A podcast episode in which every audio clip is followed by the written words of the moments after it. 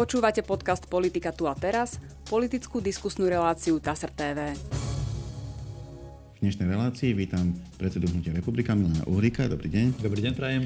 Pán Uhrik, dnešná naša debata začne netradične v rezorte zdravotníctva, ale prejdeme postupne rôznymi témami aj, aj do veľkej politiky a až napokon skončíme pri téme volieb, ktorá je teraz asi dominantná vo všetkých týchto debatách. Prečítam zo správy TASR. Hnutie Republika spúšťa petíciu, ktorou chce zastaviť rušenie slovenských nemocníc. TASR o tom informoval hovorca hnutia Ondrej Ďurica. Ako priblížil, chcú, e, chcú s ňou chodiť pre všetky nemocnice, ktoré sú, v ktorých sú ohrozené oddelenia. Týka sa to aj tých zdravotníckých zariadení, ktorých existencia je v rámci novej klasifikácie nemocníc ohrozená. Viac či menej je ohrozených 24 zaradených do prvej skupiny. Objasňuje s tým, že niekde už s rušením aj začali. E, chcem sa spýtať, e, tá optimalizácia siete nemocníc je súčasťou širšej reformy. Nemalo by to byť tak, že, že to skončí nejakou horšou zdravotnou starostlivosťou. Malo by to byť, malo by to byť podľa plánu riešené tak, že, že, tá, že tá ťažšia, tie ťažšie prípady pôjdu do tých väčších nemocníc, tie ľahšie sa budú riešiť ambulantne a tie malé nemocnice niektoré by teda zanikli. Vy ste sa úplne postavili proti tomu? E, ani oddelenie, aby sa nezavralo? Alebo alebo ak, aký vlastne máte vy zámer tejto veci? Pozrite, my sme spustili jednoznačnú petíciu s názvom Zastavme rušenie nemocníc, pretože je to vec, za ktorou si stojíme. My samozrejme nie sme odporcovia toho, aby sa veci časom po rokoch neoptimalizovali. Nie, my nepredláčame nejakú uh, zdravotníckú štruktúru od Márie Terézie. Samozrejme, treba to vždy prispôsobovať súčasným pomerom, ale nevidíme cestu v tom, aby sa rušili oddelenia a nemocnice v periférnych oblastiach pretože potom je ohrozená dostupnosť zdravotnej starostlivosti, ktorá je garantovaná Ústavou Slovenskej republiky. A to je podstatné si uvedomiť, že ľudia majú právo, ale aj ľudské, nielen nejaké právne alebo ústavné, ľudské právo na to, aby v ich okresnom alebo najbližšom nejakom väčšom meste bola nejaká nemocnica, kde je poskytovaná základná zdravotná starostlivosť. A práve to sa touto stratifikáciou alebo optimalizáciou, alebo akokoľvek to nazveme, práve to sa ruší, pretože to je týmto ohrozené. Rušia sa oddelenia, rušia sa pohotovosti, rušia sa pôrodnice, rušia sa ďalšie nejaké pracoviská, kde bola poskytovaná základná zdravotná starostlivosť. Máte to aj nieko kvantifikované? Áno. E, pretože niekedy som, som čítal také, také že informácie, že si to aj merali, ako dlho bude trvať, kým toho pacienta e, z nejakého miesta dostanú do tej nemocnice, kde sa potrebuje, kde sa potrebuje dostať a že to by sa nemuselo zhoršiť práve, že sa to zhoršilo. Podľa našich údajov táto optimalizácia nemocníc vychádza z štatistických a dátových analýz z 90. rokov. To znamená, lebo novšia analýza nebola spravená, ministerstvo nestihlo alebo nespravilo. Preto vychádza zo starých predpokladov. Druhá vec je tá, že my stále potrebujeme zachrániť tú dostupnosť zdravotnej starostlivosti, tie základné elementárne nemocnice v okresných a väčších mestách, samozrejme, ťažšie prípady, veľké prípady, operácie srdca, mozgu a podobné veci, nech sa robia radšej v menej početných nemocniciach alebo na menej miestach, ale kvalitnejšie. Človek tam, keď idete na operáciu mozgu, tak predcestujete o tú hodinu viacej, ale chcete, aby to bolo spravené dobre, aby to robil odborník, ktorý je dobre zaplatený, spokojný, bude vám venovať potrebný čas a tak ďalej. A nie je niekto v nejakej malej dedinskej nemocnici. Ale tá základná ambulantná a nemocničná starostlivosť musí byť zachovaná. A práve to my chceme. A druhá vec, je, ktorú pretlačame, je, že aby sa s touto reformou nemocnic počkalo do nového volebného obdobia, predsa aby sa naštartovalo aby naštartovala sa nová vláda, prišla k moci vláda, ktorá má mandát od občanov a tá nech rozhodne, ako má vyzerať zdravotná starostlivosť. Viete, ja sa nestotožňujem s tým, že niekto tu povie, že niektoré nemocnice, napríklad vo Svietniku, že treba zrušiť, lebo malá nemocnica, malá pôrodnica a tak ďalej. Tak 20, 30, 40, 50 rokov tie nemocnice fungovali. Keď bol systém alebo ekonomika staršia, menej výkonná, našli sa zdroje na to, aby tie nemocnice mohli fungovať a zrazu dnes v 21. storočí povedia, že nemáme dosť peňazí na to, aby sme prevádzkovali toľko nemocnic. Je Čo ešte, sa stalo? Je tam ešte potom jedna otázka, lebo dobre, e, človek by to, by to akceptoval, je to veľká zmena, e, zrejme už asi nemá, nemá význam to teraz naháňať, keď máme de facto úradnícku vládu alebo prezidentkinu vládu, už ako si to kto nazýva, a treba počkať až na ten nový kabinet, ale niektoré veci, ktoré sa týkajú tejto zdravotníckej reformy, majú byť financované z plánu obnovy. A ten má svoje milníky, ten má proste svoje podmienky, za ktorých, za ktorých je možné ho čerpať. A už teraz sa ukázalo, že niektoré veci sa nestihli. E, napríklad nemocnica Rásochy sa nebude dať stávať z plánu obnovy, jednoducho nestihlo sa to. E, to znamená, myslíte si, že si môže dovoliť táto vláda, pána Ludovita Odora, jednoducho strácať čas, nechať to tak a už to fakt nechať na ďalšiu vládu, ktorá to bude možno o 3 mesiace? Je fascinujúce, že čo sa týka plánu obnovy, samozrejme vnímame ho, vieme, aké sú tam termíny a tak ďalej, ale To, čo sa stihnúť malo, sa nestihlo a naopak tlačí sa dopredu už svojím spôsobom dosť násilne a aj trapne to, čo by sa až tak tlačiť nemalo. Napríklad to rušenie pohotovosti a nemocníc a napriek tomu to, čo sa stihnúť malo, napríklad nová nemocnica Martina alebo teda tie nešťastné rásochy, sa ani nezačalo, ani sa to nepostavilo, ani, ani sa tam nespustilo. Ale, ale Mar- Martin nakoniec to ešte asi ale teda aspoň posledné informácie, ktoré mám, je, že v Martine to nejako pôjde, museli to zmeniť. E, nikto ten, to nechcel stávať. No. E, no, museli zmeniť aj, aj ten, ten časový roz, rozsah čo bude v ktorom, ale my, že, že, vraj, že vraj sa to už na jeseň rozbehne. No bude, aby to bolo. My chceme, aby v Martine stála nová, moderná nemocnica, aby nové nemocnice na Slovensku nestávali len finančné skupiny, ale konečne aj nejaké štátne inštitúcie, ktoré poskytujú zdravotnú starostlivosť aj tým ťažkým prípadom, nielen po vyberácii, ako to robia finančné skupiny, niektoré rozinka z toho koláča zdravotníckého a potom ťažké prípady poslať do štátu alebo štátnym zariadeniam, ktoré ale nemajú na to vybavenie ani personál. Takže áno, my chceme, aby sa stavali nové nemocnice, Slovensko ich potrebuje, ale zároveň aj zachovajme tú esenciálnu základnú zdravotnú starostlivosť v nemocniciach v regiónoch, na perifériách, lebo Posledná veta. V súčasnosti nefunguje ambulantná starostlivosť, pediatri dávajú výpovede. To znamená, že ambulantná starostlivosť na perifériách, na vidieku, budovo povedané, nefunguje. Za normálnych okolností by to mala zaskakovať starostlivosť e, v centrách spádových oblastí, to znamená mm. vo väčších mestách nemocničná starostlivosť. Keby tam bolo dosť pediatrov alebo teda ambulancií, tak by to vedeli. Lenže na Slovensku nefunguje ani tá centralizovaná nemocničná, nemocničná pardon, starostlivosť a ani tá periférna ambulantná starostlivosť. Tak e, samozrejme potom to zdravotníctvo je v rozklade, ale to je výsledok e, tých vlád, ktoré to boli doteraz. No, keď sme pri tých pediatroch, Minister zdravotníctva uvažoval o tom, že by ten problém, ktorý vznikol tým, že 400 pediatrov, viac ako 400, E, dalo výpovede z ambulantných, e, teda e, z pohotovostných ambulancií, že by sa riešil mimoriadnou schôdzou Národnej rady. To je ale niečo, čo je mimo ako keby jeho právomoci, on je predsa len člen vlády, to znamená parlament, jednak by sa musel zísť na tej mimoriadnej schôdzi, čo môže iniciovať 30 poslancov, alebo pán predseda Kolár, to už jednou cestou alebo druhou. No a potom by mu musel tie legislatívne zmeny odhlasovať, napriek tomu, že dôveru parlamentu nemá, pretože ju nezískal.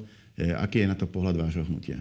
Dôveru parlamentu pán minister zdravotníctva samozrejme nemá, lebo je to úradnícka vláda a ona nepotrebuje dôveru parlamentu. To nie je jeho úloha, aby e, zastupoval alebo suploval plnohodnotnú vládu, pretože na to je tu demokratická sú tu demokratické voľby. Čo sa týka tejto mimoriadnej schôdze, tá schôdza mala byť, mala byť už v júli, pôvodne 21. júla, kedy bola schôdza kvôli ZMOSu, dofinancovaniu samozpráv. Malo to byť v jednom v jednom bode. My sme boli pripravení, Hnutie republika tam bolo, naši poslanci tam boli v piatok aj sobotu, počas toho, ako tá schôdza bola, ale nakoniec tam ten bod o pediatroch, o situácii v zdravotníctve bohužiaľ teda nedali. Dôvody, pre ktoré to tam nedali, neviem, ale predpokladám, že prázdniny, leto a e, poslanci rozlietaní po dovolenečkách a, a tak ďalej, vláda takisto, čo je ale zahambujúce. E, my sme boli pripravení, malo to byť na tej schôdzi, malo sa to schváliť e, treba tú situáciu s tými pediatrami riešiť, lebo realita je taká, veď si to povedzme na rovinu, nemusíme chodiť okolo horúcej kaše.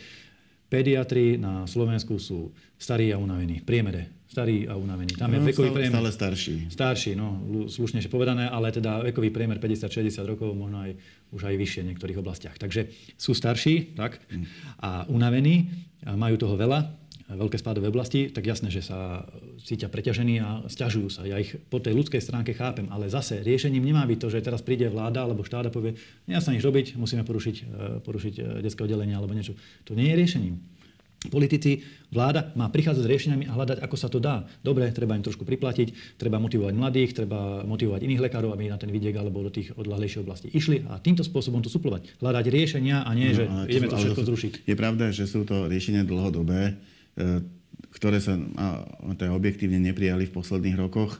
E, a áno, z dlhodobého hľadiska je tam veľa možností, ako motivovať mladých absolventov, aby sa zaujímali o možnosť proste takéto pediatrickej praxe.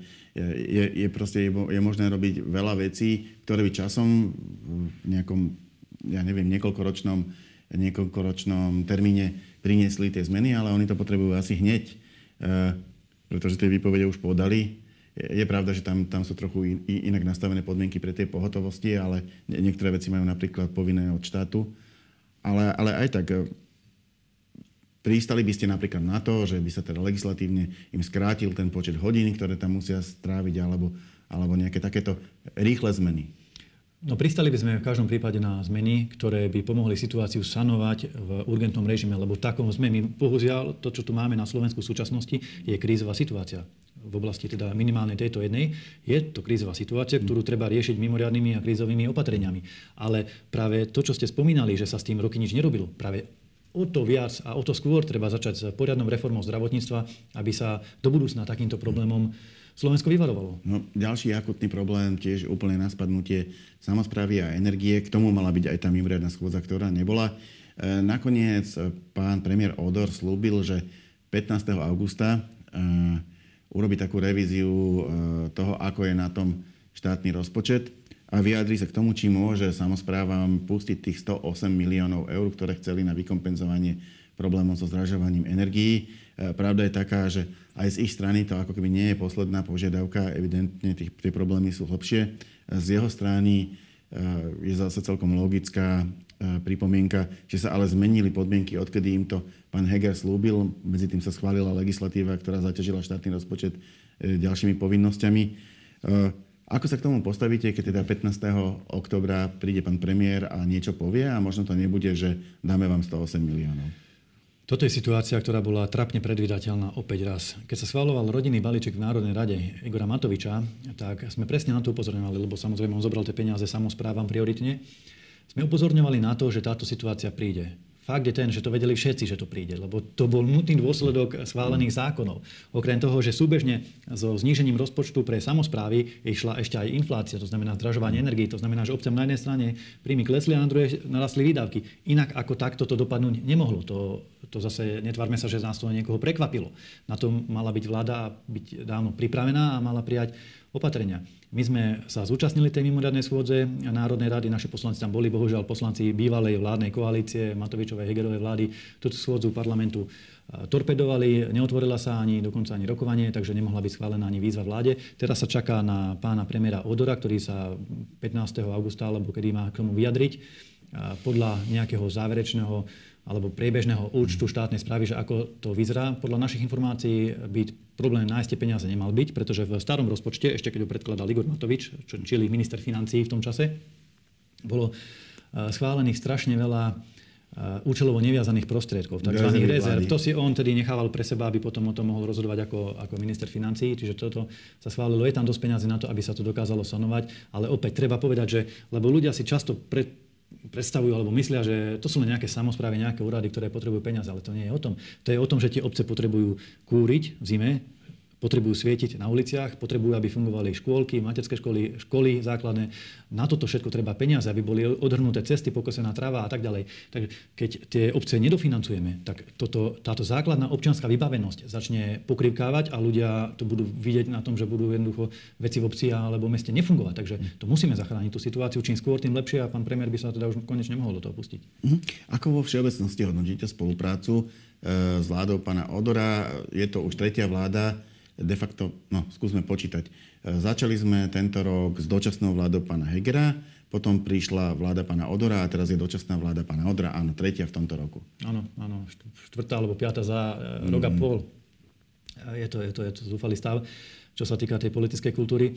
A čo sa týka komunikácie s pánom Modorom, respektíve s vládou Zuzany Čaputovel, pretože ona vymenovala tú radnícku vládu, tak tam neprebieha prakticky žiadna komunikácia.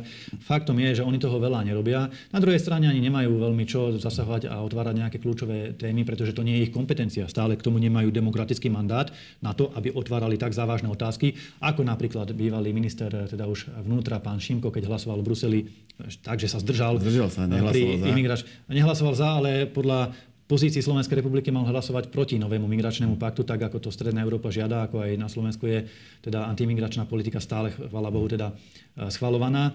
Takisto pán e, minister pôdohospodárstva, dočasne poverený, alebo už demisí teda vlastne e, Bíreš, čo hlasoval za GMO potraviny, za povolenie pestovania GMO plodín. Sice on sa bráni, že len pod podmienkou, že nebudú zdravotne škodlivé a že budú teda nezávadné, ale veď o tomto predsa je tie výčitky voči GMO potravinám, že my nevieme, či sú zdravotne nezávadné alebo škodlivé. Takisto, čo sa týka teda dotácie 21 miliónov eur pre Sorošovú mimovládnu organizáciu, nadáciu otvorenej spoločnosti, čo sú veci, čo kritizujeme a to vláda nemala robiť. To sú veci, ktoré jej nepatria do kompetencií a len, viete. Len pozemka, tá nadácia tie peniaze nemá spotrebovať, ona ich má ako keby regrantovať. To znamená, budú použité pre iné organizácie, iných rozdelí. Áno, stále, ale prechádza to cez nadáciu otvorenej spoločnosti, mm. ktorá o nich bude rozhodovať a prioritne to má smerovať na podporu nie slovenských občanov, dôchodcov, ktorí by potrebovali pomôcť napríklad s cenami potravín, ale má to smerovať na podporu uh, ukrajinských občanov, utečencov, ktorí podľa nášho názoru dostali už od slovenských občanov dosť a Slovensko mm. im pomohlo už koľko mohlo.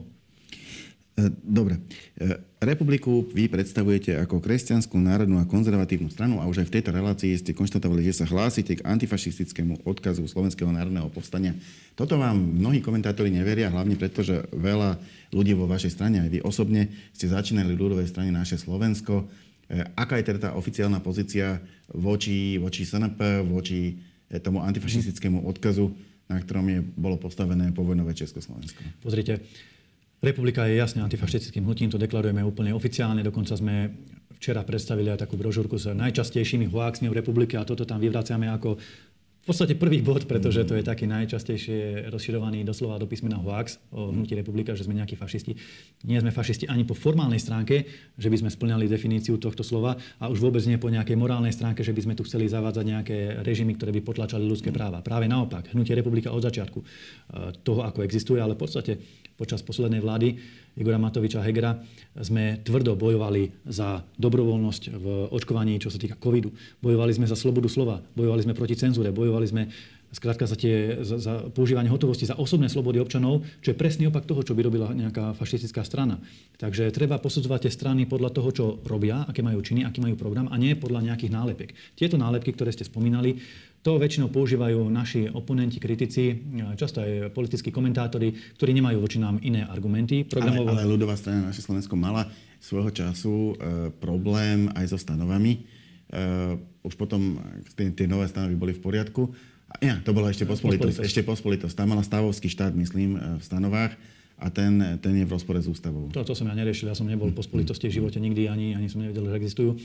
Čo sa týka ale teda toho fašistického pilieru a týchto vecí, jednoznačne e, Hnutie republika sa od týchto vecí dištancuje, my nemáme s tým nič spoločné.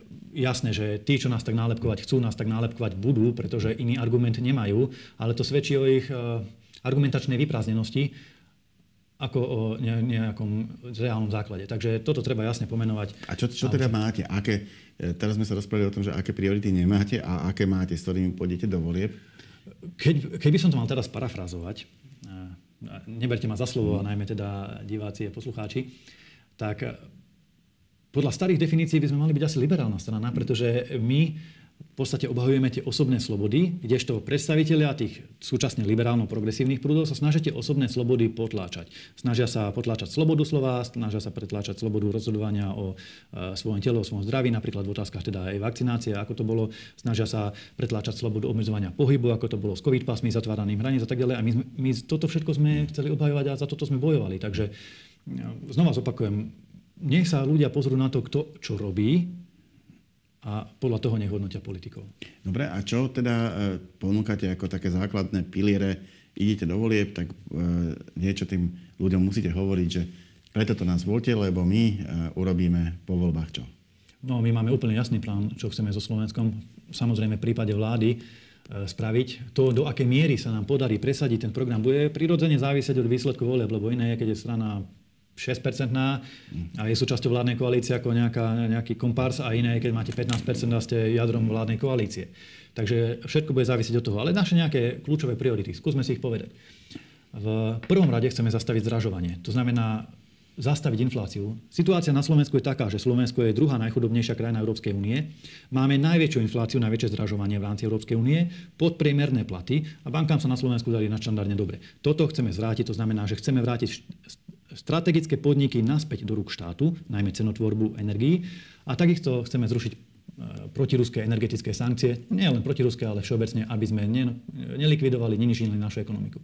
Druhý bod je to zdravotníctvo, čo sme spomínali, to znamená vymaniť zdravotníctvo spod vplyvu finančných skupín a obnoviť zdravotnú starostlivosť, vytvoriť jednu štátnu zdravotnú poisťovňu, aby to smerovalo naozaj na zdravotnú starostlivosť a nie do Čiže vy by, ste, vy, by ste, vy by ste zrušili súkromné zdravotné Nie, súkromné nech poskytujú štandardné pripoistenie v prípade záujmu a potreby VIP miestnosti, televízory, navyše a neviem čo, ale základná zdravotná starostlivosť a zákonné zdravotné odvody do zákona by mala spravovať štátna zdravotná poisťovňa, rovnako ako sociálne odvody spravuje štátna sociálna poisťovňa.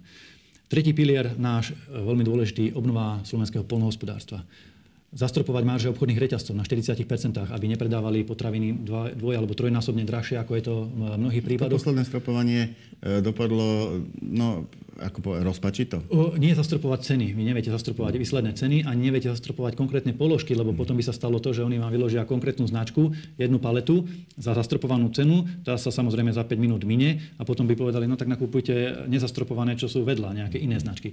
Treba zastropovať jednotlivé položky, mlieko, vajcia, sír, meso a tak ďalej. Na to, je, na to je taxonómia presne určená, ktorú sme aj predkladali v rámci návrhu.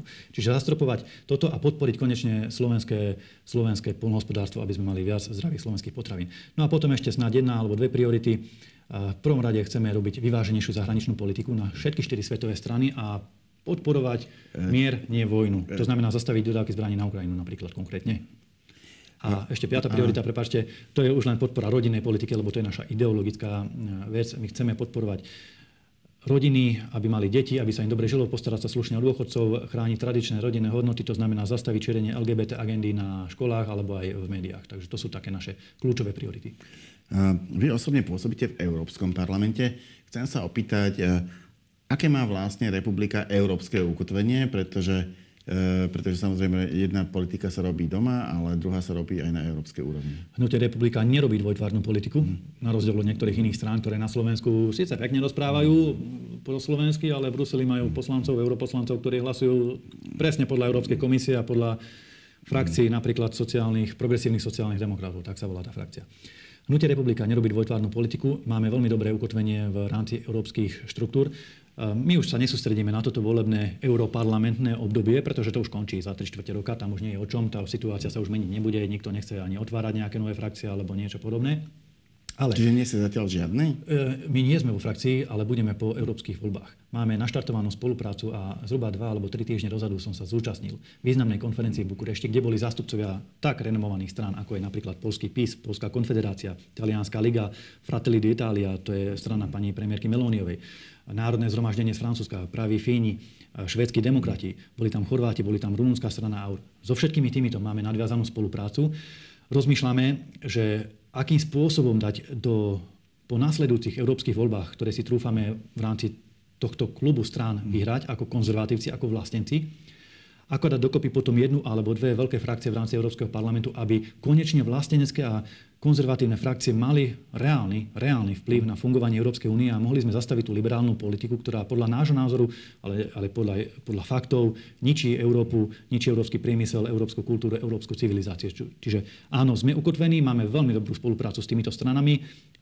Zatiaľ teda na úrovni e, vzájomnej stranickej spolupráce, ale predpokladám a dúfam, že po úspešných eurovoľbách aj na úrovni oficiálnej spolupráce v rámci Európskej skupiny. Hm. E, parlament schválil váš návrh novely volebného zákona, e, ktorý má umožniť akúsi vyššiu transparentnosť volebného procesu. To znamená napríklad zápisnice z volebných komisí si budú môcť fotiť jednotliví členovia volebných komisí a mali by sa zverejňovať buď na web stránkach, alebo tam, keď je, keď je veľmi malá obec a nemá web stránku, tak na, na, na nástinkách E, bola na to aj reakcia taká, že je to v podstate úplne nadbytočná záležitosť, e, pretože, pretože na Slovensku je aj veľmi ťažko predstaviteľné, že by sa e, parlamentné voľby niekto pokúsil zmanipulovať.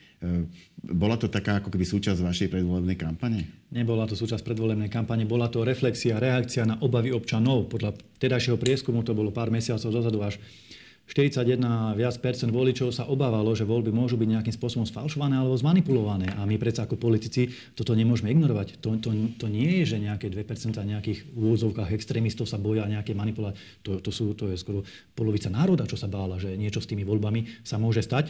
A obzvlášť sa báli preto, lebo videli, čo vláda za posledné 3 roky robila, ako ich nahnala na plošné testovanie, ktoré sa ukážalo nakoniec ako kontraproduktívne, ako proste schvalovala všetky tie eh, nezmysly proti ľuďom, tak tí, tí ľudia sa právom cítia byť ohrození v tých volebných miestnostiach. Tak preto my sme predložili návrh zákona, zákona ktorý by dával samozprávam, konkrétne teda obcám, obciam a mestám povinnosť zverejňovať volebné zápisnice z okrskových komisí, ale potom takisto aj z okresných komisí.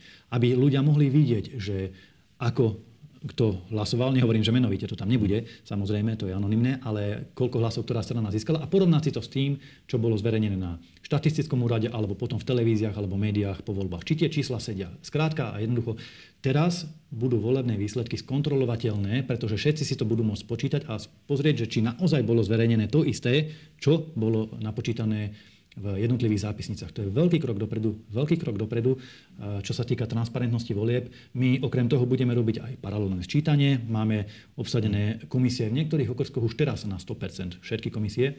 Neobsadíme úplne všetky na Slovensku, to sa ani fyzicky nedá, ale napríklad v nejakých osadách a tak ďalej, tam, tam nemáme my až taký dosah. Ale drvivé kľúčové komisie sa pokúsime obsadiť v maximálnej 99% miere a budeme si pozerať, budeme kontrolovať, že či naozaj do tých zápisníc idú tie výsledky, ktoré boli nahádzané v jednotlivých volebných urnách. Mhm. Pretože tie voľby musia byť transparentné, keď už nie je pre nič iné, tak preto, aby sa obnovila dôvera ľudí v demokraciu, ktorá je momentálne bohužiaľ veľmi nízka vplyvom toho, čo sa tu dialo posledné roky. Hm, ďakujem pekne, to bola posledná otázka aj no. posledná odpoveď našej dnešnej debaty. Ja za účasť ďakujem Milanovi Uhlíkovi. Ďakujem aj ja pekne za pozvanie. A my sa v našej relácii opäť stretneme na budúci týždeň. Dovidenia.